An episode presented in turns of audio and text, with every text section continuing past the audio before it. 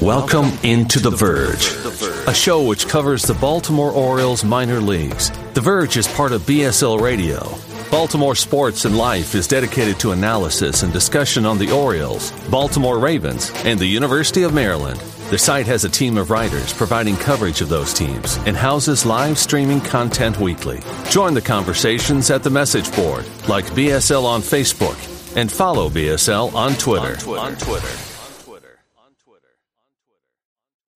Welcome to On the Verge. This is Zach Spedden, joined as always by Bob Phelan and Nick Stevens. And on tonight's show, we're going to welcome a special guest as Baltimore Sports and Life, Stephen Loftus joins us to give an early preview of the 2021 MLB Draft. Um, we're going to introduce introduce him in a few minutes, and before that, we're going to get into a quick discussion on uh, some of the highlights and lowlights of the last week of Orioles baseball. But first, On the Verge is brought to you courtesy of Mercer Floor and Home Carpet One. Mercer is a third generation family business. It was established in 1959 and is located on Main Street in beautiful historic downtown Westminster, Maryland. For all of your flooring needs, think Mercer. So we're recording this on Wednesday night in what was supposed to have been the third game of the current series between the Orioles and Seattle Mariners, but that game was postponed due to uh, wet conditions here in Baltimore so the two teams will resume tomorrow afternoon. Um, kind of been an interesting week here. We did see the Orioles get their first win at home in the second game of a doubleheader on Tuesday, but we also saw uh, a few struggles along the way. Dean Kremer not looking quite sharp in his second outing of the season. Um, so we're going to get into some of that very quickly before we bring in Steven. So Nick, I'll start with you. What are your kind of your highlights and lowlights since we were last on the air? I mean, I guess for me, two big highlights. I'll, keep it positive here. Uh, we're talking MLB draft today, so let's let's keep the mood, the spirit up a little bit. Um, Ryan Mountcastle, I think, is a positive so far. He's got a five game hit, five game hitting streak, uh, eight hits in his last seven games. Um, yeah, I didn't look again today before. Well, they got a doubleheader now on Tuesday, but I mean, Ryan Mountcastle had seen the fourth highest percentage of breaking balls in all of baseball going into yesterday's game and because he wasn't hitting those pitches, and he's hitting those pitches now. He's up to like 300 batting average against breaking balls. I had a couple good hits uh, the other day against Seattle. Uh, I, think it's just the strikeouts are an issue for the whole team, Mountcastle especially. But I think with him, you know, we're talking about baby steps here, one thing at a time, uh, small improvements. And the other thing for me that stood out was Bruce Zimmermann. I mean, two good quality starts so far, both of them against Boston pretty much nearly identical stat lines in both those starts, but you really can't complain about what he's done so far. Uh, six innings in each start, nine strikeouts, just two walks. He's going to get Seattle again tomorrow, I think. I don't know, game one or game two. I didn't look before he hopped on, but hopefully get Seattle again tomorrow. So, um, you know, he, he ranks 22nd. Looking at some of his numbers before he jumped on, he ranks 22nd in the majors right now in that called strike plus whiff rate, uh, nearly 32%. He's fourth in the major leagues right now in first pitch strikes, so he's getting ahead early. He's feeling confident. He looks confident, and it's just nice to see him start off the year pretty strong. Yeah, that is definitely a positive, and especially with the Red Sox lineup that was just killing everyone after we swept them in the opening weekend. For him to be able to shut them down the way he did was pretty impressive. Them uh, seeing him a second time, uh, right back to back like that. So good call there. I'll say the positive for me is obviously Cedric Mullins. I mean, the guy is just looking like an all star out there.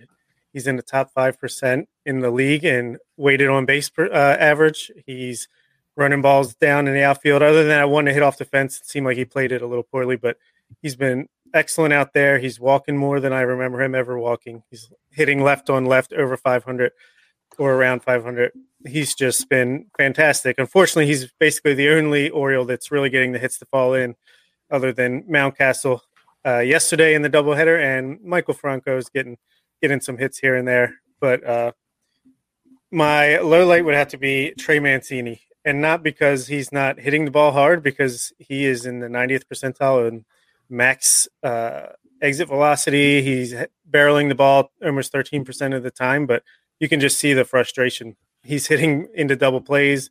He's hitting balls hard, just right at people, and he is not taking kindly to that. So I feel bad for him.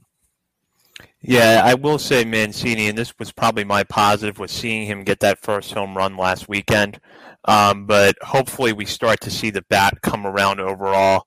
Um, and that should happen soon. Um, and as you guys said, Ryan Mountcastle seems to be adjusting to the breaking balls now. I know there's still a lot of concerns about his defense, but you know, is Chris Stoner uh, over at the warehouse and the owner of Baltimore Sports and Life says, you know, maybe not too big of a concern if you see him as a first baseman long term. Uh, so we'll see how that plays out. And then Dean Kremer, you know, kind of mixed results so far. But it, I think the key for him, and we've talked about this a lot, is going to be getting those first pitch strikes. If he can start getting ahead in the count more, I think we're really going to see him turn a corner um, as the season goes on. Yeah, that's still non-existent for him in that last outing, which is it, it, stinks because when he does get ahead, that curveball becomes a weapon, and he's so much fun to see. But he's falling behind 1-0, 2-0 to just about every hitter. Uh, it's tough to watch sometimes, but he'll figure it out. Yeah, I'm still pretty high on him overall. I mean, he's getting the strikeouts. He still has what look like above average pitches all around. So just got to throw them strikes, like you said. So on that note, I'll introduce our guest for this episode's uh, for this edition of On the Verge. Um, he is the resident uh, draft expert at BaltimoreSportsAndLife.com. You can see some of his work on there previewing the 2021 MLB draft. He also previously worked as an analyst in baseball research and development for the Tampa Bay Rays. Um, in addition to reading his articles on the site, you can also hear him as a co host along with Chris Stoner and Matt Corey on The Warehouse, a fellow podcast. Um, here on Baltimore Sports and Life Radio Network. He is Dr. Stephen Loftus. Uh, Stephen, uh, we're glad to have you back on. Thank you for joining us tonight. It's good to be here. It's good to really start talking about the draft. As you all know, this is my area. And so things are starting to heat up in that area. You know, we're halfway through it all. And so I'm really looking forward to uh, just talking about it with you all for the next, well, however long it takes.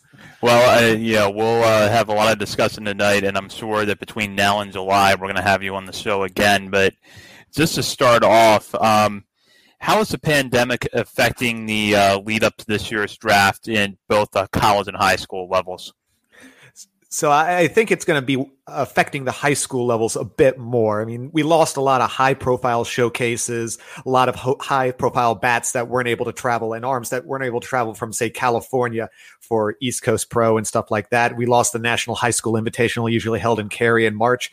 So, and even beyond that, just individual school districts, individual areas, not necessarily playing as extensive as a, of a season. And high school players don't have the benefit that college guys have with data. I mean, college guys, even if we're not getting as many cross conference uh, matchups, early season tournaments, things like that, the data is still there for them. The uh, pitch FX type of data, the exit velo data, all of that is still there, even if it's maybe I, I, don't want to say less reliable, but even if there isn't as much of it there for us to rely on.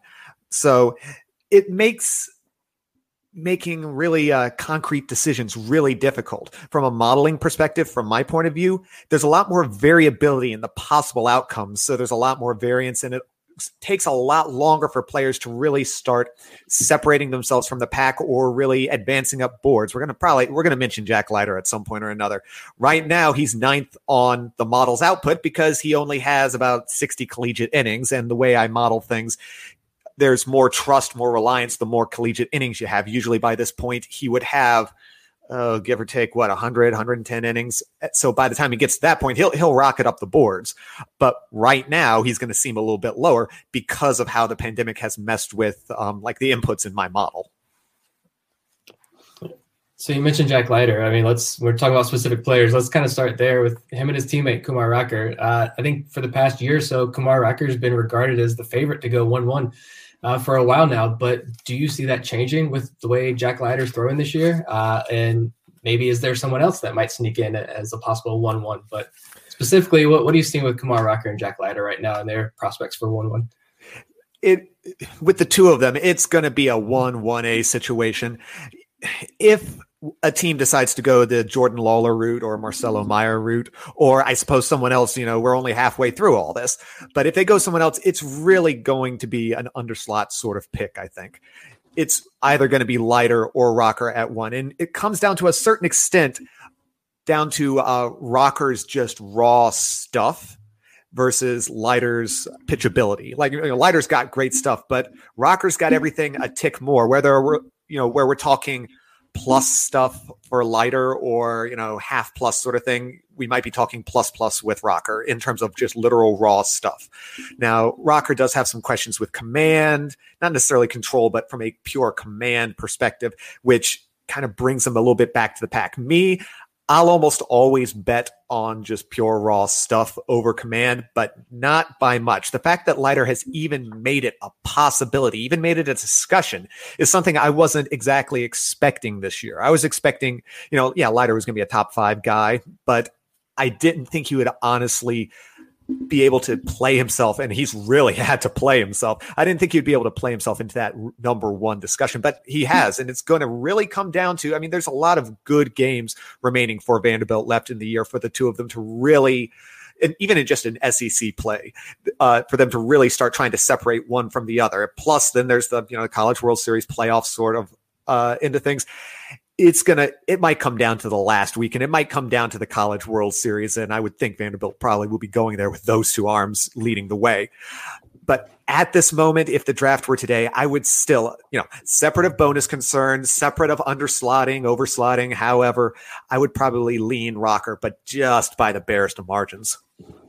Uh, follow up to that is there any worry about rocker's velocity the last couple weeks? I know he's been down sitting between 90 and 93, whereas before he's been mid to upper 90s?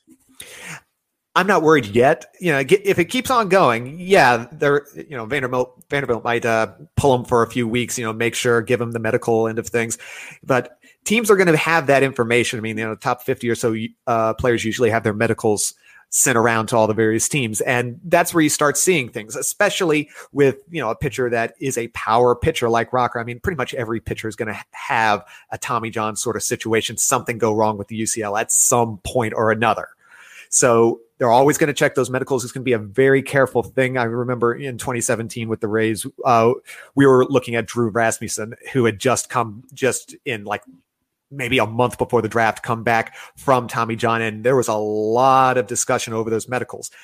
And if Rocker's velocity still kind of continues to be a little on the downside, comparatively speaking, I mean, he's coming from a pretty high place to begin with there. Sure, yeah. Teams are going to be on top of those medicals, searching through them, having the staff in there, and, you know, they'll do their due diligence at the moment, I'm not worried just yet, but that could be the thing that uh, ticks uh, ticks Leiter over him at number one. Yeah, so we basically we know the big four, the top four that seem like they're going to go right before the Orioles pick at five, which is Lawlar, Leiter, um, Rocker, and M- Mayer. But according to your model, who are some of the top two or three biggest risers to pay attention to now that we're getting into the heart of conference play? So this is a this is a really interesting spot because there's a so in my view there is that top four tier you know the two vanderbilt guys and two high school shortstops. And that's going to really that's what teams love. Big arms high school shortstops with a lot of room to grow. After that there's a lot of variations that the orioles can go off of. And the thing is a lot of them are routes that the orioles haven't really pursued in the past. You know the last few years we start thinking about you know corner bats especially corner outfield a lot of power who cares about strikeouts to a, a, certain extent. But that guy really isn't quite there. I mean we'll probably talk about sal frelick a little bit but i he, there's he's he's cooled down a little bit in the last few weeks. There's a few worries there. The guys that have risen to top for my model that are right there that are within that sort of range where they could be considered at five are um, henry davis catcher out of louisville who has just been on fire and has an incredible cannon for an arm. There are questions about his receiving ability, maybe a little bit, but with the way that uh, baseball seems to be going, with the you know the advent of the robot strike zone, as it were, you know, framing might not be an issue, and catcher defense suddenly becomes about blocking and a cannon for an arm. And Davis has that, along with a bat that no question can play behind. It can play anywhere, but especially behind the plate. So he's one guy there um, Gunnar Hoglund out of uh, Mississippi. He's been the player who's improved his stock the most. I mean, he has rocketed up uh, Baseball America's rankings up about 10 spots since the start of the year. In my model, he's added a full win, 10 runs worth of score. He's, uh, where is he now? He's seventh in my model at this point. Um, and he's striking out guys at an incredible rate and walking, you know, he's matching Leiter basically in strikeout rate with about half the walks. I mean, his we're working a six to one strikeout to walk ratio with Hoglund, and he's doing it against that SEC competition. So, but again, that's not a route the Orioles have really taken. Um, another guy that's uh, been a big riser, really interesting to watch because he comes from a smaller conference, is the uh, is Sam Bachman, and you know he's I don't want to say he's come out of nowhere, but I mean the huge jump that he's made. I mean, in my model, going from 49th to 17th, I mean, improving by eight, nine runs. That's hard to do in a mid-major sort of setting there because you have to not only uh, you not only have to perform well, but honestly, you have to dominate that competition because you know I do all my adjustments to bring back the kind of mid-conference high performers due to the you know strength of schedule into things. But he's continued after a certain point. You just got to respect the stuff, respect the stats, and Bachman has that. He might have a bit of a ceiling on him just due to that competition and due to that uh, you know kind of questions that are going to come with that. But if I mean, if uh, my sorry, not I say I said Ohio. Joe Rock's from Ohio. He's another riser that's uh, come out there. Miami Bachman's from Miami of Ohio. Um, but if Miami Ohio can get into the uh, you know NCAA tournament, can get into some postseason, and Bachman can really uh, put up that same type of performance against some bigger conferences, that could open a lot of eyes. That could really push him into that next level and into an interesting spot. So there, I mean, there's tons of other risers, but those three are three that are really interesting around that number five spot, depending on how the Orioles really want to attack this. And I mean, again, there's just so many routes that they could go because the traditional kind of guy that it seems like they've uh, particularly uh, focused on this year isn't really there, or in Frelick's case, my model has a few questions about his uh, his numbers and his uh, his ability to stick in a few places. So it'll be interesting to see what happens. So the one thing I think that is kind of coming together as a consensus a little bit seems to be that in some order the top four prospects are Rocker, Leiter, Lawlar, and Mayer. Um, is there any chance that Jordan Lawlar or Marcelo Mayer fall to the number five spot for the Orioles? There's a chance. Um, if the draft were today, I'd give it maybe about like a 33, 40% chance. If they fall, it's probably going to be for similar sort of reasons that the Orioles might pass on them, the whole underslot question. Because if they fall to five, they're not going to take a discount. They're they're just not. And so that would require um, Elias and them to pay up, possibly overslot for the Orioles, which has not been a route that they've traditionally gone.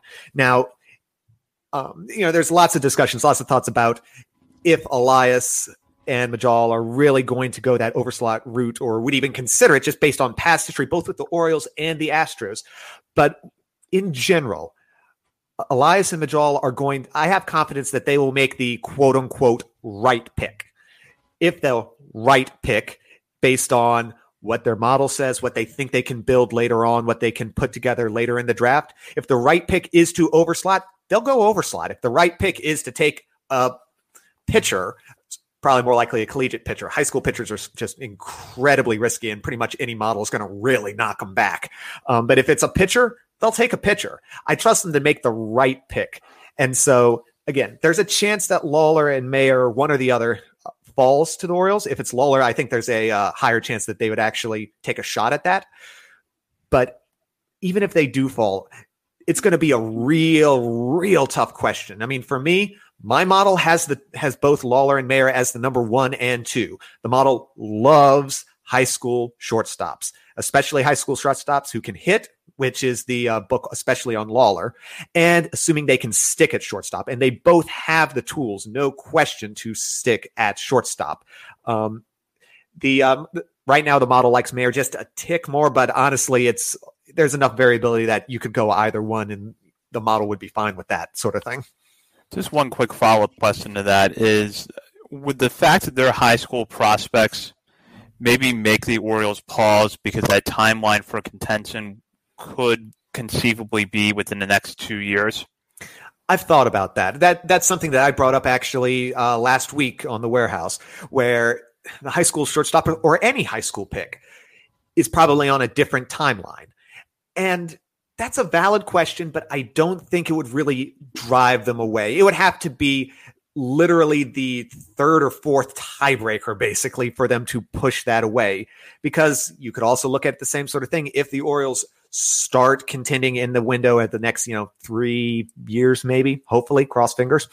Um, then Lawlar or Mayer could be the type of guy that continues that window as they're having to make harder decisions on free agency on guys that you know started out in that contending window but now are moving on or getting too expensive or things like that. So there are multiple different ways that you can go on it. I don't think it would drive them away necessarily unless they were just really picking nits at that point is a guy like brady house in the same stratosphere as those two or is he a step below step below but the high school shortstops the top of the high school shortstops this year is incredibly strong. I mean, there's five projected in the first round between Lawlar and Mayer, you know, right at the top. Brady House and Khalil Watson. So there's, um, I, I, was, you know, taking a look at videos on YouTube today, just looking over, uh, looking over the guys before in preparation for today's podcast. And Khalil Wilson has just incredibly fast hands, incredible bat speed, and he hit just an absolute monster of a home run, turning on an inside pitch on the le- from the left side, just you know pulling it out to right field. Beautiful, beautiful swing, and he generated an incredible amount of pop. I mean, uh, say, did I say Wilson or Watson? All these names are starting to run together. I think it's Khalil Watson. Um, yeah. Khalil Watson, um, he's like he's five nine, but that bat speed, you know, is able to so much make up for the lack of you know traditional power size that you expect to see there. So the two of them. And then Izaac Pacheco is further on down in the 20s, but you know, we're looking at like a 6'4, 210 type of guy, big, big, pretty left-handed swing. There are a couple of good left-handed bats at shortstop this year that again, not the same stratosphere as Lawlar and Mayer, but incredible talents. And the teams that get them that decide to go that high school route are going to get a lot of bang for their buck no matter where they pick those guys, especially if they can continue to uh, move along as the season's going on. Brady House, there are going to be some questions because it's of all of those guys, he's the one that there's the question if he'll stay at short. There's a little bit more thought that he's going to move off it to third, but I mean, he comes with set with possible future 70 power. So, you know, who can complain about that if he does move off short? I mean, like that'll play at third. That'll absolutely play at third. Nice. I think that was a pretty good recap of the high school guys. I mean, I, I think I've had a chance to watch at least once most of the guys, like the top 100, the college mm-hmm. players, but it's good to get info on the high school guys. And I just want to shout out at Locked on Orioles who asked kind of about, I hope, I think you answered a lot of these questions that we got from, from some of our Twitter followers, but Locked on Orioles who asked which high school players we targeted this year.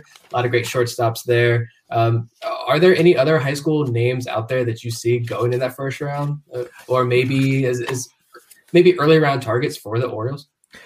So it's going to be real tough. I don't necessarily see the Orioles going high school unless Lawlar or Mayer falls, or if someone does make a jump later on. There's still a lot of other first round names that aren't necessarily shortstops. There are a few pitchers in the uh, like you know 15 to 20 range. Uh, let's see. Um, one of them's a let's see who is it? Uh, Bubba Chandler is a uh, Clemson recruit uh, for football and baseball, so he'd be a hard sign. But he's been a huge riser. He's moved up 70 spots in Baseball America's latest ranking updates and has similarly moved way on up the model. But he's a pitcher, so there's obviously questions there. Uh, high school catching is surprisingly uh, surprisingly deep this year. There are a couple of guys ranked in the back end of the first round, and I mean, high school catchers. One of them's a guy who's got like 65, 70 sort of speed, which for a catcher, I mean, that'll play. I mean, you could move him out to center field with that sort of speed, assuming he's able to read the ball. But the only guy that could be interesting and I've thought a little bit about him now and now and again is uh, James Wood. So corner outfield guy, or at least I, I tend to think he's going to wind out in the corner outfield. But I mean, huge dude, like 6'6, 230 ish, give or take. A lot of power. There's a bit of swing and miss in the game that generally, of course, going to come with the power.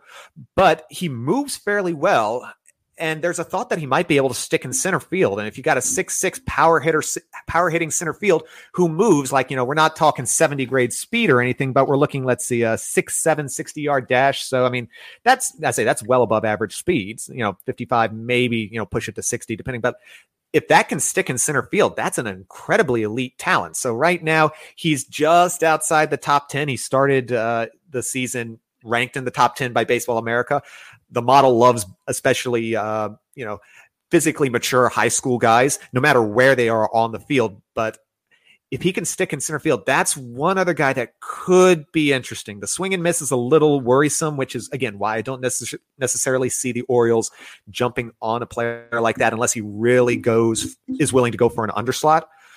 But he's probably the other high school guy besides um, you know the shortstops that could possibly go in the top ten. So let's switch gears to the college level and let's talk about Sal Frelick. Uh, I think he's a guy that I've been hearing a lot more of. Maybe just in preparation for the show, I've been noticing the name more. But um, he seems to be a guy I know. MLB Pipeline talked about him a lot recently, saying you know because of a lot of the college bats seem to be not producing as well, maybe so far this year. But Frelick did have that hot start, so maybe you see him rise up the draft boards a little bit. You know, is Sal Frelick a guy, outfielder out of Boston College, for, for anyone that may not know? Um, is he a guy that the Orioles would look at as far as like saving a little bit of money there, or is he going to cost about you know that bonus slot money? Is this a guy that the Orioles should target with the number five pick? I would give him a look. I, w- I would absolutely give him a look. He might have played himself out of the, uh, assuming the Orioles want to go that under slot route. Like if they're willing to pay slot, I think it'd be fine. But if they're trying to go under really save money, he might have played himself out of that. Like he's moved up to six in Baseball America. My model's not as high on him because he's cooled down. So literally in the last two weeks, he's gone like six for 29 with only a single extra base hit. And that's not going to look good. Like that doesn't play particularly. And that's really reined him in. I mean, heck, one week ago, I'm pretty sure I had him. So right now, the model has him 24th. A week ago, when I uh, did the first update of the model since the preseason, I think I had him about 16th. Mm, so just that two week span really knocked him back a lot.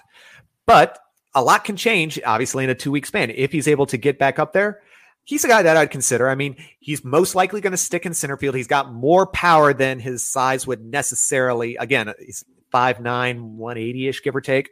Um, and he's got a lot more power than you would necessarily expect. He's got some speed. He's got a little bit, little bit of pop. He can definitely play in center field. Again, up the middle, if you can get a little, if you can get a little bit of pop, some power, and decent defense in center field, sure, that's absolutely a top ten sort of pick and a type of guy that the Orioles can absolutely work with, especially given the many options. But again, with those many options, if there isn't a standout player, if the Orioles don't see a standout player, go for the guy that will you know, provide you the most amount of uh, cost benefit sort of thing. You know, the guy that can give you that same sort of level of expected production, but you know, take 800,000, a million less necessarily. And I'm not sure if Frelick's going to be that guy, especially if he continues to produce. Yes and he's, uh, he's making. I was looking at some of his numbers earlier today too, and 49 walks to just 37 strikeouts in 84 career games is, is pretty pretty impressive. I, I, like that. That would no be question. a switch for the Orioles. Agreed. yeah, yeah, that would look good in our lineup right about now. Um, Amen. we talk a lot about Elias uh, being a big fan of up the middle college bats from major conferences. Is there enough sample size to really get a read on this front office's draft strategy?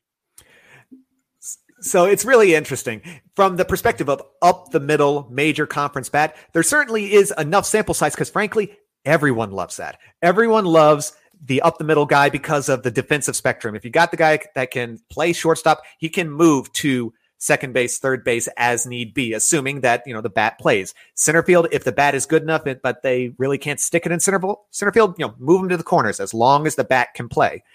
And you know, major conferences, of course, like that's where you're going to see the best collection of talent. Those guys are going to go to the Cape. They're going to go to the Northwoods League. They're going to go to those major summer leagues and they're going to see that elite competition. So there is a certain level of trust there with those big conference bats.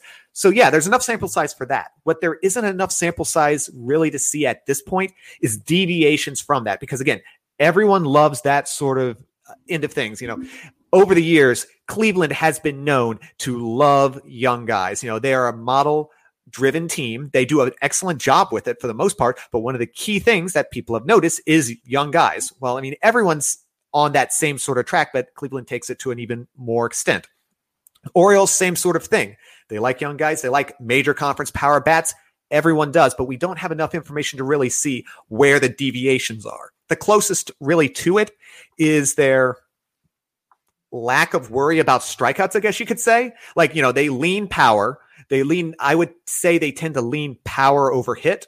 And again, up to a certain extent, don't worry about the strikeouts. So that's the only sample size that we really have some interest, some uh, indication on. And it not only extends to college, but I think it extends to high school too. If you look at like Kobe Mayo from last year, big power, not as advanced of a hit tool, and probably will strike out a fair bit, but they're not concerned about that. Makes a lot of sense. Uh, we also had a question from Twitter from at pdubs80 who said, based on Elias and Sig's draft history and reliance on their own draft model, which players in the draft best fit the model darling, quote unquote, moniker that would be likely picks at number five if avail- available, and even throughout the top few rounds. And he does note that the O's have four of the top 76 picks. Okay, so generally speaking, again, it seems like the Orioles, you know, power over hit, strikeouts, not a big worry. Ideally, yeah, up the middle, and if it's if it's college, major conference bats. So you know, from my perspective, like in my model's case, you know, I like similar sort of things. You know, physically mature high school guys. So you think guys like, you know, James Wood, like Brady House. You like young players like, you know, Jud Fabian's a big name that's been mocked to the Orioles several times. If he was having a better year, I would be pretty heavily in on him as the Orioles pick. Not necessarily because I'm as big on him, but because I think that matches the Orioles profile. But I mean, you know, Jud Fabian's let's see, on draft day, he's going to be still 20 and about uh, 10 months, give or take. He's not going to turn 21 until around August, I want to say. And again, power performance is another big one. So this is one guy that I know, you know, in the questions that y'all sent me to kind of prep, Colton Cowser is one of those big power performers, both in terms of, um, you know, from from batter's perspective, power in terms of ISO, and then pitchers, you know, what we see high strikeout type of guys. So Colton Cowser, uh, Luca Tresh. Again, I've mentioned a lot of catchers. It's a decent year for catchers, kind of surprisingly. But um, Colton Cowser, Luca Tresh, Wes Clark, all of those are big bats. But really, you know, kind of pick by pick per se. Round one, like everyone's on the table. I mean, Davis, Cowser, all the college pitching, Brady, everyone's on the table on that one at this point because there isn't, you know, honestly, because Jud Fabian has kind of fallen back a little bit. Cowser's kind of the closest one to fitting that profile but there are going to be some questions again about that sort of uh, mid-major sort of uh, competition. Round two, last few years, it's been an infielder, someone on the dirt, middle infielder. He's not a mi- middle infielder, but Zach Gelof out of uh, University of Virginia is kind of an interesting guy there. He's been on the rise. You know, most uh, scouting services have him right, you know, in the 30s, maybe upper 20s. My model likes him right around that same range, give or take. So he's a guy that could be really interesting in round two and the comp B round three sort of thing. Um, this is where you could start seeing a couple of pitchers. Maybe there's a lot. I mean, honestly, there's a lot of prep bats out there. If they want to go high school, there's honestly too many options to really narrow it down. This year, it's so deep in college pitching. They could pretty much go all sorts of routes um, in terms of like, you know, high strikeout pitchers, Will Bednar, Sean Burke, uh, Burke's out of uh, Maryland at that, I believe. Um, you know, all these guys are, you know, big strikeout guys that would seem to play well in a model. One guy that's kind of fallen off the wayside that I still sort of believe in as a possible Orioles guy is Cody Morissette out of Boston College, shortstop, you know, fits that big conference, middle infielder type. He doesn't have any standout tools, which is kind of the difference between him and some of the uh, previous guys. But he's he's the type of guy that's got all 50s and 55s across the board and kind of tends to uh, get more out of his tools than you'd expect. He's had a rough year this year. He started to turn it around the last couple of weeks. Um, he's striking out a bit more. I tried to find video on him last year and this year to see if he possibly changed his swing any, but I couldn't really get any good angles to really dig into that. But if his strikeouts weren't up so much, he'd be putting the same sort of, you know, batting 330 with about a 200 ISO. So um, up there. So, I mean, he's got to come back a little bit, but he's a guy that if he's there in the 50s and he's, you know, turned things a little bit around this year and not batting 240, which is about where he is now, 260. If he turns that around, he's a guy that I could see also in that round two range as being a maybe not a model darling, but one that kind of follows the Orioles pension, especially around that round two, 30, 40, 45 range sort of thing. So we have another question from Twitter at Orioles tweets. Do you think Elias and Sig employ a similar draft philosophy with the O's as they did with the Astros? And then um, at Orioles tweets goes on to elaborate. My impression is they were burned so badly by Appel and Aiken and had such success with Bregman and Correa that I have a hard time seeing them pick a pitcher with a high draft pick. So, what are your thoughts there? Do you think that that's uh, something to be said for that? Uh, to a certain extent, I think I, I agree that it's probably less likely that they would pick a pitcher with a high pick, but I don't really think it has anything or as much necessarily to do with being burned by Appel and Aiken. So really trying in, in some ways, I sometimes think we look at the Astros too much to try to glean too much information on Elias and Mejdal's past. I mean, it's kind of like because every ownership situation is different. It would be like with the current uh, Houston GM, you know, James Click, my former boss down with the Rays, trying to understand what he's going to do there based on his time in Tampa Bay. The ownership situation there is different. The resources there are going to be different, not only financial, but also data resources. The extent to which there is scouting and analytic cooperation is going to be different. And while the GM can, yes, drive that discussion, there are always going to be outside voices that they didn't necessarily bring in, sometimes from ownership, sometimes from coaching staff, that are going to really complicate the kind of driving it of things. So, but let's look back at the Astros, what they did. So, a lot of the Astros trends were mimicked or mirrored. Mimicked the wrong term. Were mirrored. Were seen at the same time by a lot of different organizations. The Cubs, the Rays, the Dodgers. A lot of these teams kind of went on that same sort of routes. Cleveland's another one as well. Like focusing on bats because bats, generally speaking, are going to put up more value, especially college bats where we have more information. Up the middle, you know, downplaying, uh, let's see, uh, downplaying just arms in general at the top, focusing on age. All of this are things that a lot of the analytically forward organizations tended to do. And at this point, it's pretty consistent across the board. So again, I don't necessarily think that looking at Houston specifically is going to give us too much information. Like the thing that the Astros were kind of more ahead of the curve on or ahead of the mindset on was the whole idea of the underslot and using that and pushing that down, uh, pushing that money down the line to spreading it out. But every organization is now in on that. So again, I think we look a little bit too much at the Astros and really should look a bit more at overall baseball trends as a whole, especially among the more analytically forward organizations. But again, I said this earlier I trust Elias to make the right pick. Two years ago, when Adley Rutschman was up there at the top, they didn't mess around with that. They didn't think about underslotting. They took the best player. So if Rocker or Leiter, for some reason, you know, didn't have arm trouble, say Rocker's velocity comes back, continues to put up numbers. If Leiter continues to put up numbers and they fall to five, there's going to be a lot of discussion there because at that point, you know, there is less idea, um, you know, Pitcher value is a harder thing to quantify, a less consistent thing. Rocker and Leiter are still going to want big money in that sort of way.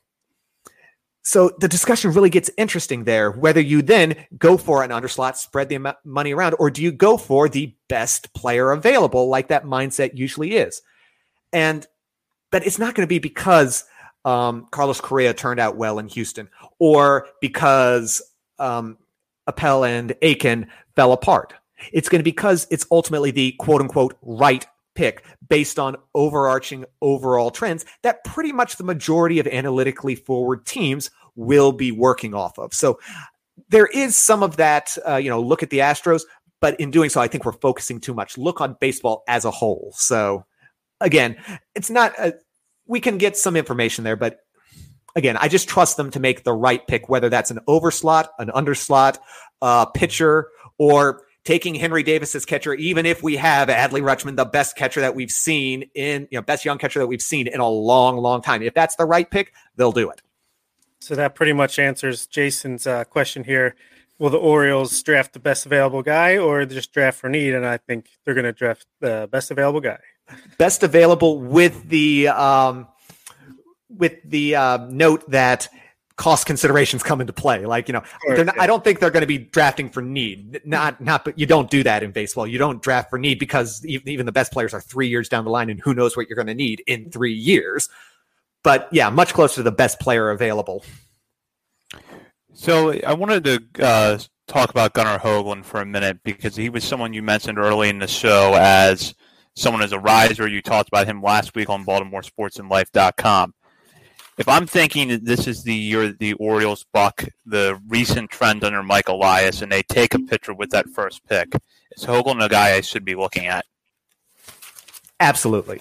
Like he, he brings so much that you really want to see. Like, you know, he's got a starting pitcher's frame. We're looking 6'4, 220. That type of that type of body can stick up to all of the you know the starter workload even maybe you know the, there's the whole old school starter workload and you know who knows what starters are going to look like or what major league baseball is going to um, rule and legislate i mean i don't know if you all saw recently the whole idea of possibly the uh, um, the double hook, the whole thing of when you pull your starting pitcher, you lose the DH, and that could maybe mess with how teams value starting pitchers. But Hoglund can stand up to a starter's workload in today's baseball, and I think you know down the line as well.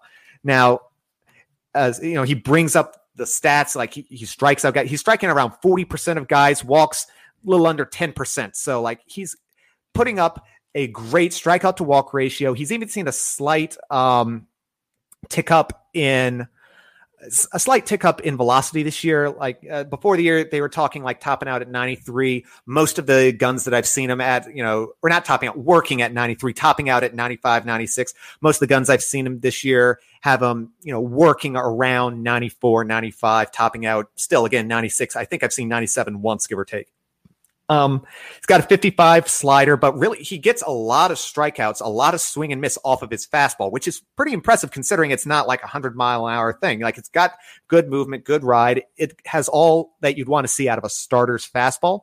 He complements it well with that slider. You know, he'd fit in well in the system, no question. From a player development perspective, because any pitcher, especially pitchers, in my opinion, come in needing a lot of care from the player development point of view. So from p- player development, if we can add a little bit more velo consistently, like you've seen a tick up again, 90, I say 93, 94, 95 is most of his working stuff. If that could become more consistent, that'd be great. Um, tighten up the slider just a bit and really key one is developing a changeup, not to be an out pitch or anything like that, but be a legitimate third offering to make batters respect the fastball even more than they already do. So he's a guy that could absolutely fit in the system. And he's a guy that, assuming he's willing to go for the right price, could be a good guy for the Orioles to really kind of focus in on, assuming they're willing to admittedly take on the risk of the lower production that pitchers generically have and the uh, extra injury risk that is just ever present with pitchers. So we'll go from SEC pitcher to mid-major bat, and let's talk about Colton Cowser. You mentioned him earlier. Looking at some of his numbers now, for people who may not know, Sam Houston State outfielder. Right now, he's hitting 351, 12 home runs. Again, more walks and strikeouts. Love to see that. 24 walks, 23 strikeouts. Uh, but a 6'3 lefty of the Southland Conference. I know it's not a baseball powerhouse, uh, so those those numbers take them with a grain, a little bit of a grain of salt there the more I read about Cowser, uh, I see a lot of, you know, maybe he doesn't really have that line, or he has more of a line drive swing instead of a home run swing. Uh, and maybe he probably doesn't stick at center field, or you probably have to move him off the position there. The arm may not be as good based on some of the things that I've seen. I haven't watched him play. I think he's the top prospect. I have not watched anything on yet. So that's just all reading what, what I see from other people who are less smarter than me. But he's the guy that I'm most fascinated with at this point, maybe because I haven't seen him. Um, I guess what are your general thoughts on, on Cowser as being a possible option within that you know top five, top six range? Five would be tough. And not because he doesn't necessarily have the talent. I mean, you know, he's got enough speed. I think I think he can cover center field. I think, you know, I don't think he'd be a gold glove guy. Um, or even necessarily an incredibly above average, but I think he could turn in an average center field. He has decent enough roots from all the reports and enough speed to make it work. He's got, you know, solid power. Even, you know, he's raked in, as you said, he's raked in the Southland Conference. But like, even when you adjust for the fact that it's the Southland Conference, he's still one of my uh, top guys in terms of adjusted ISO and, you know, adjusting it for competition, adjusting it for um, ballpark, that sort of thing. He still is one of those top guys. So the challenge is again kind of the ceiling the ceiling that the mid-major conferences really bring in a sense from a from a modeling perspective from a statistical po- uh, point of view. Right now uh, let's see model has him at where is he right now? I know he's okay he's oh he's higher than i thought. He's had a good last week. I did a little adjustment on the model. Um, I had him as a pure corner outfielder and made a little adjustment saying that he does have a chance of sticking in center field. That moved him up from like, I want to say low 20s to he's now 11th in the model. So the model loves that power, loves that ability, or at least that chance to stick in center field. And assuming if he can stick in center field, again, he's the type of guy that brings all you could want in a center field and more. You know, solid enough defense, a decent hit tool, not quite uh, plus power, but you know, above average power. You know, 55, something like that.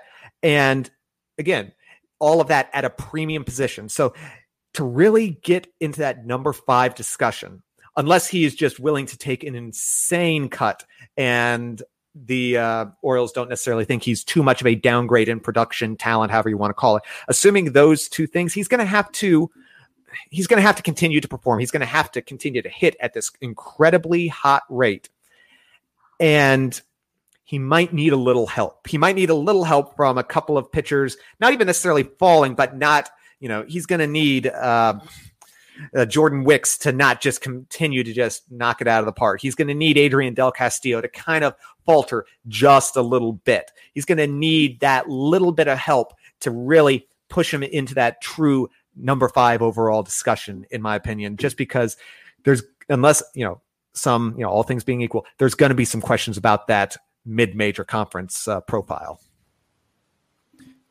All right. So, um, at Ben underscore underscore Deworst uh, had a question the same law, along the same lines as uh, as I do right here, which is despite the injuries and missed time while at LSU, is Jaden Hill still someone worth targeting in the second round or so if he's still around?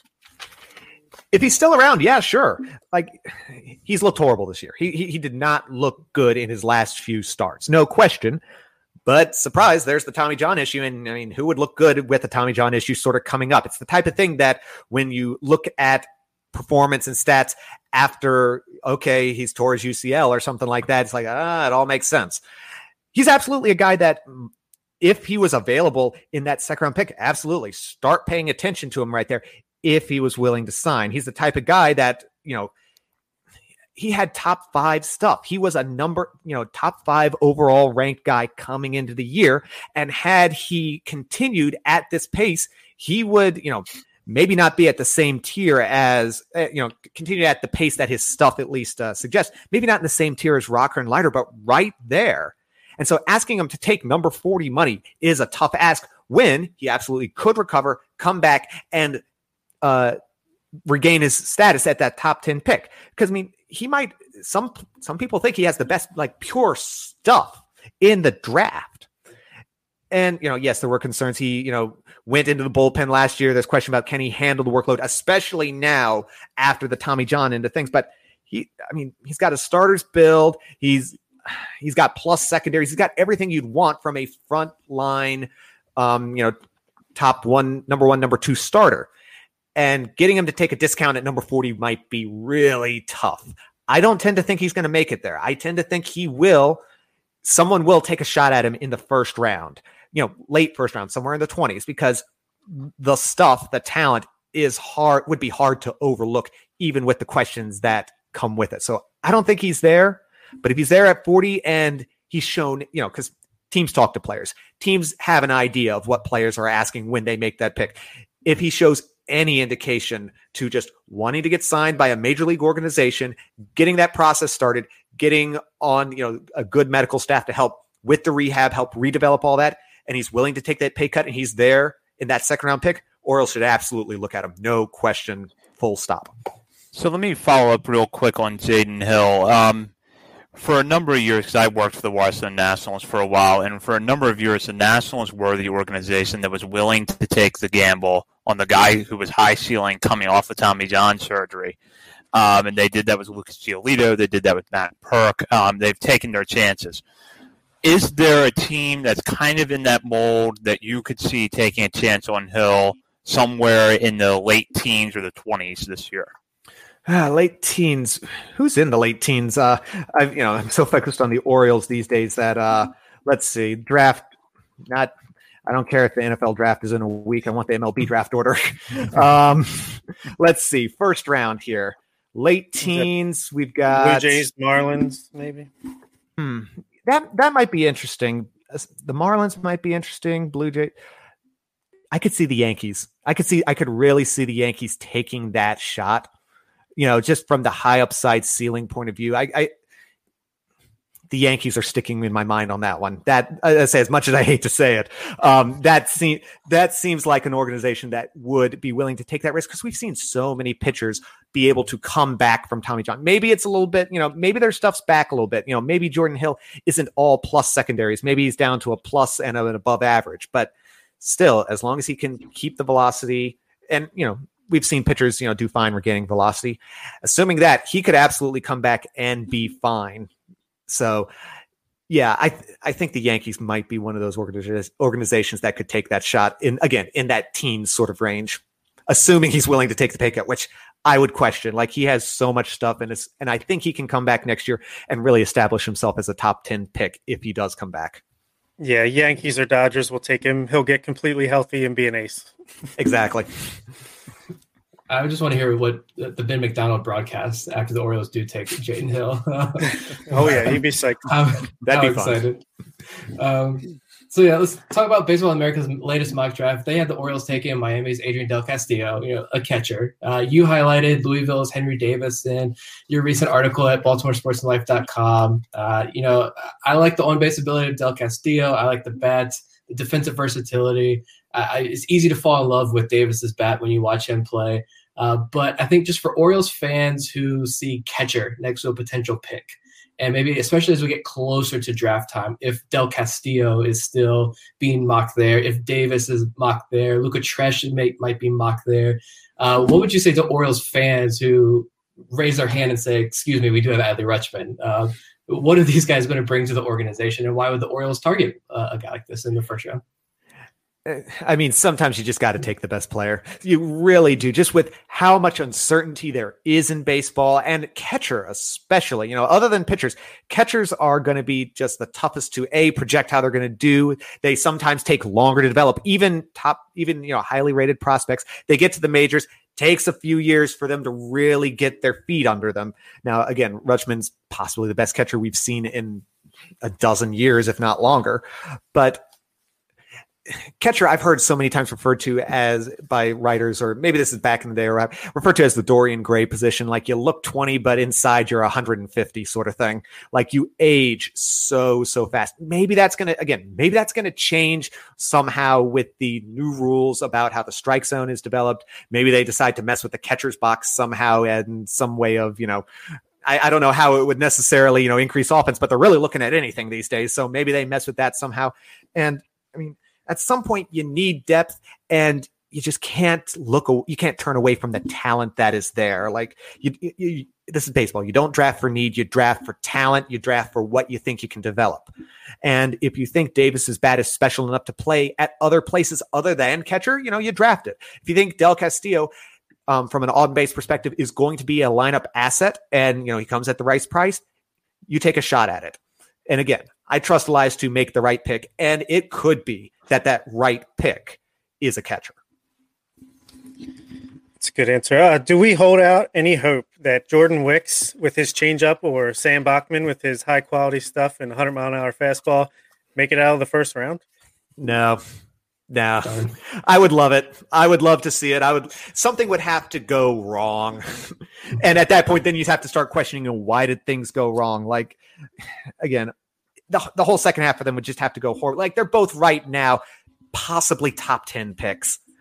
You know, maybe you draft them at five and an underslot if you want to go that route, but you know, they're both impressive pitchers. They both have things. I uh, I love a pitcher with a good changeup, especially a lefty with a good changeup. Like, and so I mean, like Jordan Wicks is a guy that I wouldn't mind at five necessarily, assuming that you're going for that cost savings route but no way they make it again unless something goes horribly wrong in which case you have to start maybe asking why no chance they make it to the second round.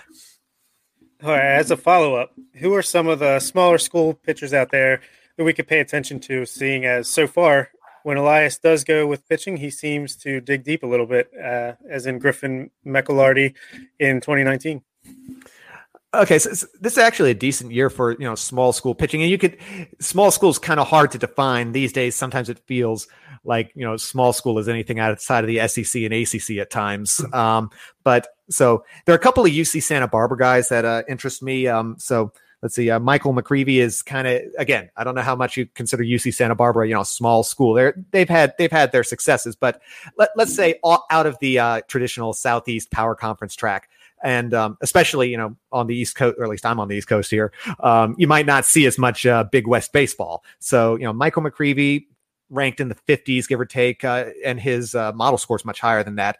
Uh, Rodney Boone, his teammate, uh, I want to say Baseball America has him in like the 220s. Um, my my model score has him around like 85th.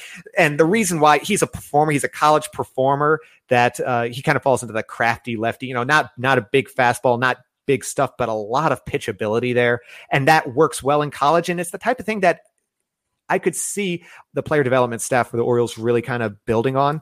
Um, let's see who else we got in the kind of small school. Uh, Matt, uh, let's see, Matt Mikulski out of Fordham, lefty. I have a thing for left-handed pitchers. I, I don't know why it, it just really interests me. I could never hit him when I was uh, when I was young, so that might have been that might be part of it. But um, you know, he's got a four-pitch arsenal. You know, curveball, flashes plus, and he's got an ERA sub one and striking out uh, sixteen point three per nine, like forty-eight percent strikeout rate. You know, I mean, Fordham's no you know big shakes or anything like that, but eventually at some point you just got to go got to look at the stuff, look at the numbers, and just say, you know, you just got to respect that. So uh, he, he's a guy that could be kind of interesting. He's been moving up uh, Baseball America's uh, boards. I want to say, let's see. Um, he's moved up to he's 125th on Baseball America. He's moved up 50 spots. If he keeps on going, you know, he could be an interesting guy, possibly at uh, you know, like round, let's see, round three sort of uh, range if the Orioles want to go that route. So I oh, go ahead, Bob. Oh no, I was just uh, saying that was good information. Um, so I know that we've got a good bit of time left uh, between now and the draft, but so far um, to this point, whose draft, uh, draft stock would you say has risen the most, and whose has uh, taken the sharpest dive uh, this spring? So risen the most, I, I think it's got to be Luca Tresh catcher, North Carolina State. Uh, so, I mean, last year, North NC State had uh, Patrick Bailey behind the plate, you know, draft pick, all that sort of deal. And so Tresh gets behind the plate, and Tresh had been mostly functioning kind of as DH, occasionally catching, and he, his bat had played at DH fine. And he then comes in and just gets an incredibly hot start to the year, just absolutely raking in the non conference schedule. He's done all right at catching, and he's got a few pass balls that are a little concerning. Catching about a third of base stealers. You know, Henry Davis is catching half the base stealers, so it's kind of a high bar, but still like a third base run. That, that's good enough. And he's continued to hit, but he's slowed down a little bit once uh, NC State hit conference play. So that's a little concerning. But from going from a he's a bat, but can he catch? You know, rank him you know, like 125th overall sort of thing. Uh, he's now a top. He's now a top 25 guy. He's a first round sort of uh, talent, possibly. Even and now again, he's got to continue this. His recent kind of slowdown in ACC play does have at least me a little concerned if he can actually perform against elite pitching or if he was just feasting on your mid major types. So he's got to continue to perform if he wants to stay in that first round range. But no one's jumped up more than him, no question. Fallen off, so I'm going to stay in the ACC here. So Alex Binelas, Louisville, third baseman. So at the start of the year, before the you know, as soon as Baseball America released their ranking, he was a guy that I mm-hmm. thought was you know picture perfect for the Orioles. You know, infield guy. You know, maybe he's got to move to first base, but there was enough hope that he could stick at third that you know you take that shot. Major conference, big bat, some strikeouts, but again, Orioles aren't necessarily concerned about that. He seemed to be the tailor-made guy. He was at the time ranked like ninth overall. Um, and so with the Orioles at five, he seemed like a perfect guy if he stayed in that, you know, nine, 10 range to be the underslot guy that the Orioles would focus on with a power, you know, conference bat, even if it wasn't up the middle. But he's fallen off. Like he just hasn't really performed well. Like, you know, he's still got a 260 ISO. He is still, still hitting with power but it comes with a 231 batting average. And that's just that's just too much of a question mark, especially with you know, Orioles might not care about strikeouts. I do. And you know, when you're striking out 22% in college and batting, you know, 231, it's uh, it's just too much of an ask from an ask for me personally, especially when he's not he's walking at like a nine percent rate. If he was walking around fifteen percent, I, I, would care less. But there's enough questions with everything else. He, he's gone from a top ten guy to maybe he slips into the first round at the back end, and he's got to honestly he's got to perform. He's got to finish the season strong to really be able to stay there because he doesn't have that premium position defensive uh, placement that would possibly paper over some of those problems. Yeah, he was my prediction uh, preseason for the Orioles to take, but maybe we get him in a second round now. Yeah, I mean, I, would be fine with him in the second round. Like, you know, maybe it's the type of thing, you know, get say player development is a wonderful thing. That you know, the draft is just one. It's a large piece of the puzzle, but it's just one piece of the puzzle. Player development can do wonders with players, and maybe player development could you know get with him. Maybe there's a change to his swing that they can make. I haven't I haven't dug too much into his uh, you know comparison side by side last year, this year, or well, last year is a bad example because he had an injury. So uh, freshman year when he was you know he was only batting like 280, 290, something like that. Not incredible, but you know 280 and you know 300 ISO that that'll play. 230 and a 260 ISO that's uh that's that's a bit tougher. So again, I haven't had a chance to really look side by side, but maybe there's an adjustment that he could make that player development could work with him on. You know, again, I'd be fine with him in second round if he falls that far. Um, assuming again things don't just crash and burn. So we got another question coming in here. Uh, well, this would be separate discussion, but Jason has an interesting question here, which is internationally speaking, any names on the Orioles' radar now? Hmm. That Nick. one I'm not sure about. That's out of my realm.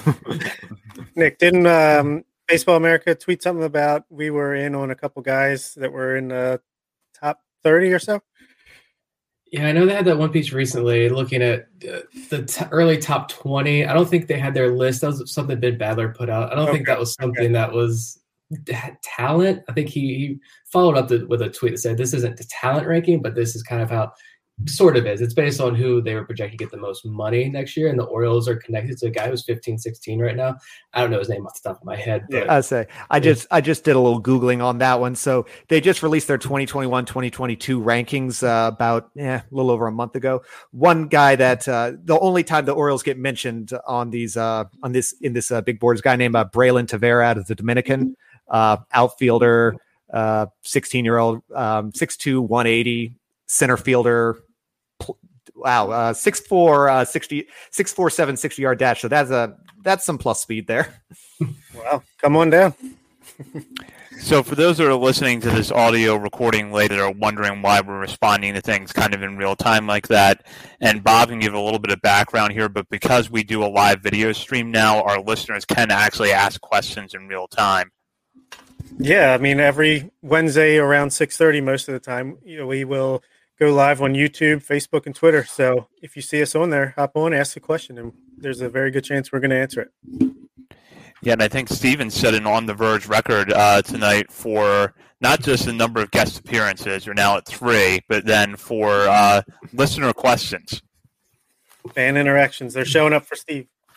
hey, I'll, I say I'll take it. I I, I, lo- I, I love answering. I love talking about this stuff. I mean, I, will be honest, like before I started working with the Rays, I, I, paid attention to the draft a little bit, but it wasn't really an area of focus. At this point, it's my area of baseball that I love digging into, trying to find this sort of stuff. You know, once, so, you know, I'm a statistics professor in my day job. Once the semester ends in about three weeks, so right now, the only people, uh, only players that I got model scores for right now are in Baseball America's top 300. At that point, I'm going to start to, at the end of the semester, I'm going to start digging in to try to figuring out who's uh, eligible that isn't ranked and start trying to dig, you know, into those like who do we take in the 15th round sort of questions that could be, you know, small conference performer bat that isn't ranked. You know, I love digging through this stuff and I find it absolutely fascinating. It's one of those areas that have you know, I don't want to say we, we haven't figured out any part of baseball, but there's been so much focus on hitting, on pitching, you know, especially recently the research in like seam, uh, seam shifted wake or, you know, all that sort of stuff that's come out in the last year. But the draft is still so much of a question mark. You know, once once they kind of dig in that, then we have to get into internet figuring out international end of things, which I mean, who knows on that one. But I love talking about this stuff. I mean, seriously, bring on the questions by all means. Absolutely. I, it's it's disappointing too. I don't know what your opinion is about this going from 40 rounds to 20 rounds now, and it seems like it's we're going to be stuck at 20 rounds. at the most moving forward. And I, I think it's it's kind of disappointing because me going, to, I went to JMU, so small school, Right. but they've produced some you know draft picks recently, and it's things for kids like that and those like guys like you seem to be most interested in. That I also enjoy finding those those diamonds in the roughs. Like how many of those guys are we going to miss out on now? And it's Yeah. Yeah, I mean, I don't think we're going to be stuck at 20. Um, because I mean, you figure 20 new players a year, that is one sing that, you know, just a little shy of assuming you drafted entirely for putting together a team. That is one minor league team. So even if they do, you know, even with the proposed cutting down of the minor league systems, all that sort of thing, I think they're going to still up. I don't think we're going to get back to 40. I really don't.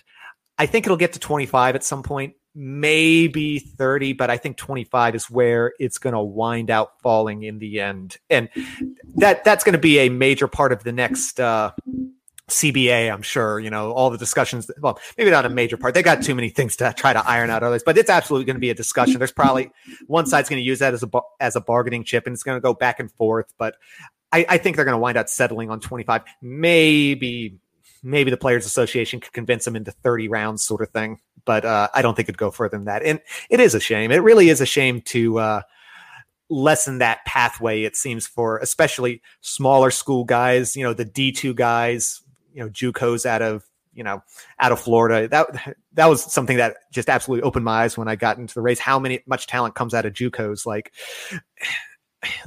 closing off that path really is unfortunate. Yes, there's a lot of uh, questions between now and the draft, but Stephen has really covered a lot of ground tonight. We appreciate him doing that, and I know we're absolutely going to have you on between now and July when the draft takes place. But in the meantime, uh, tell our listeners where they can uh, read and uh, listen to your work now that you're a uh, co-host here on Baltimore Sports and Life Radio. Yeah, I guess I am. I've what been doing that? I guess maybe about six weeks now. Still kind of odd. Um, yeah, so every well, we record on Thursday night, but it usually comes out on uh, Fridays. Co-host of the Warehouse with Chris Stoner and Matthew Corey. My writing shows up. Let's see. At this point of the year, about once a month is when I'll update uh, model scores on Baltimore Sports and Life as we get closer. Once we hit June, I'll start doing probably a couple articles a month.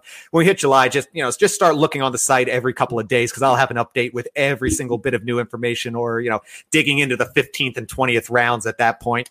Um, but also, this is one thing I need to do ASAP at this point. But uh, so I don't always post my full model output because you know getting a list of 300 players is not exactly the best place to put it in an article. But my scores are all posted at uh, Sabermetric Sandlot, which is my own just personal blog where I have uh, the full scores. I'm in the process of trying to get together individual player pages that has you know the bio info, their adjusted, um, their adjusted stats, all that sort of thing. That's again on my list once the semester ends. But uh, you can find the information there. Sometimes I'll post little updates about you know who the risers and fallers are during the week. But um, I guess I better go update that now since people might start looking at in the next 24 hours or so.